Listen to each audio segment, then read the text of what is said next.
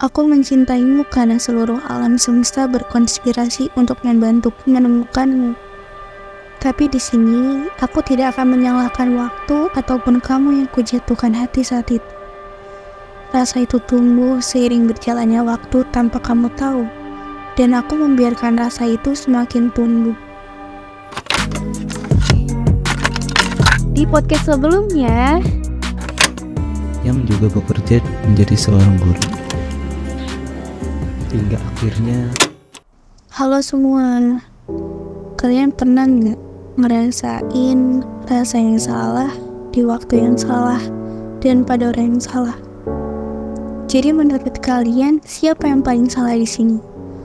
Aku yang menaruh rasa pada orang yang salah atau waktunya yang kurang tepat dalam mempersatukan pertemuan kita? Aku mencintaimu karena seluruh alam semesta berkonspirasi untuk membantuku menemukanmu. Tapi di sini, aku tidak akan menyalahkan waktu ataupun kamu yang kujatuhkan hati saat itu.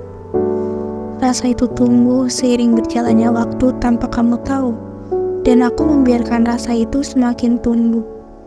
Di sini, aku tidak menuntutmu untuk bertanggung jawab atas rasa itu, tapi aku hanya ingin kamu tahu tentang rasa itu that I loved you back then.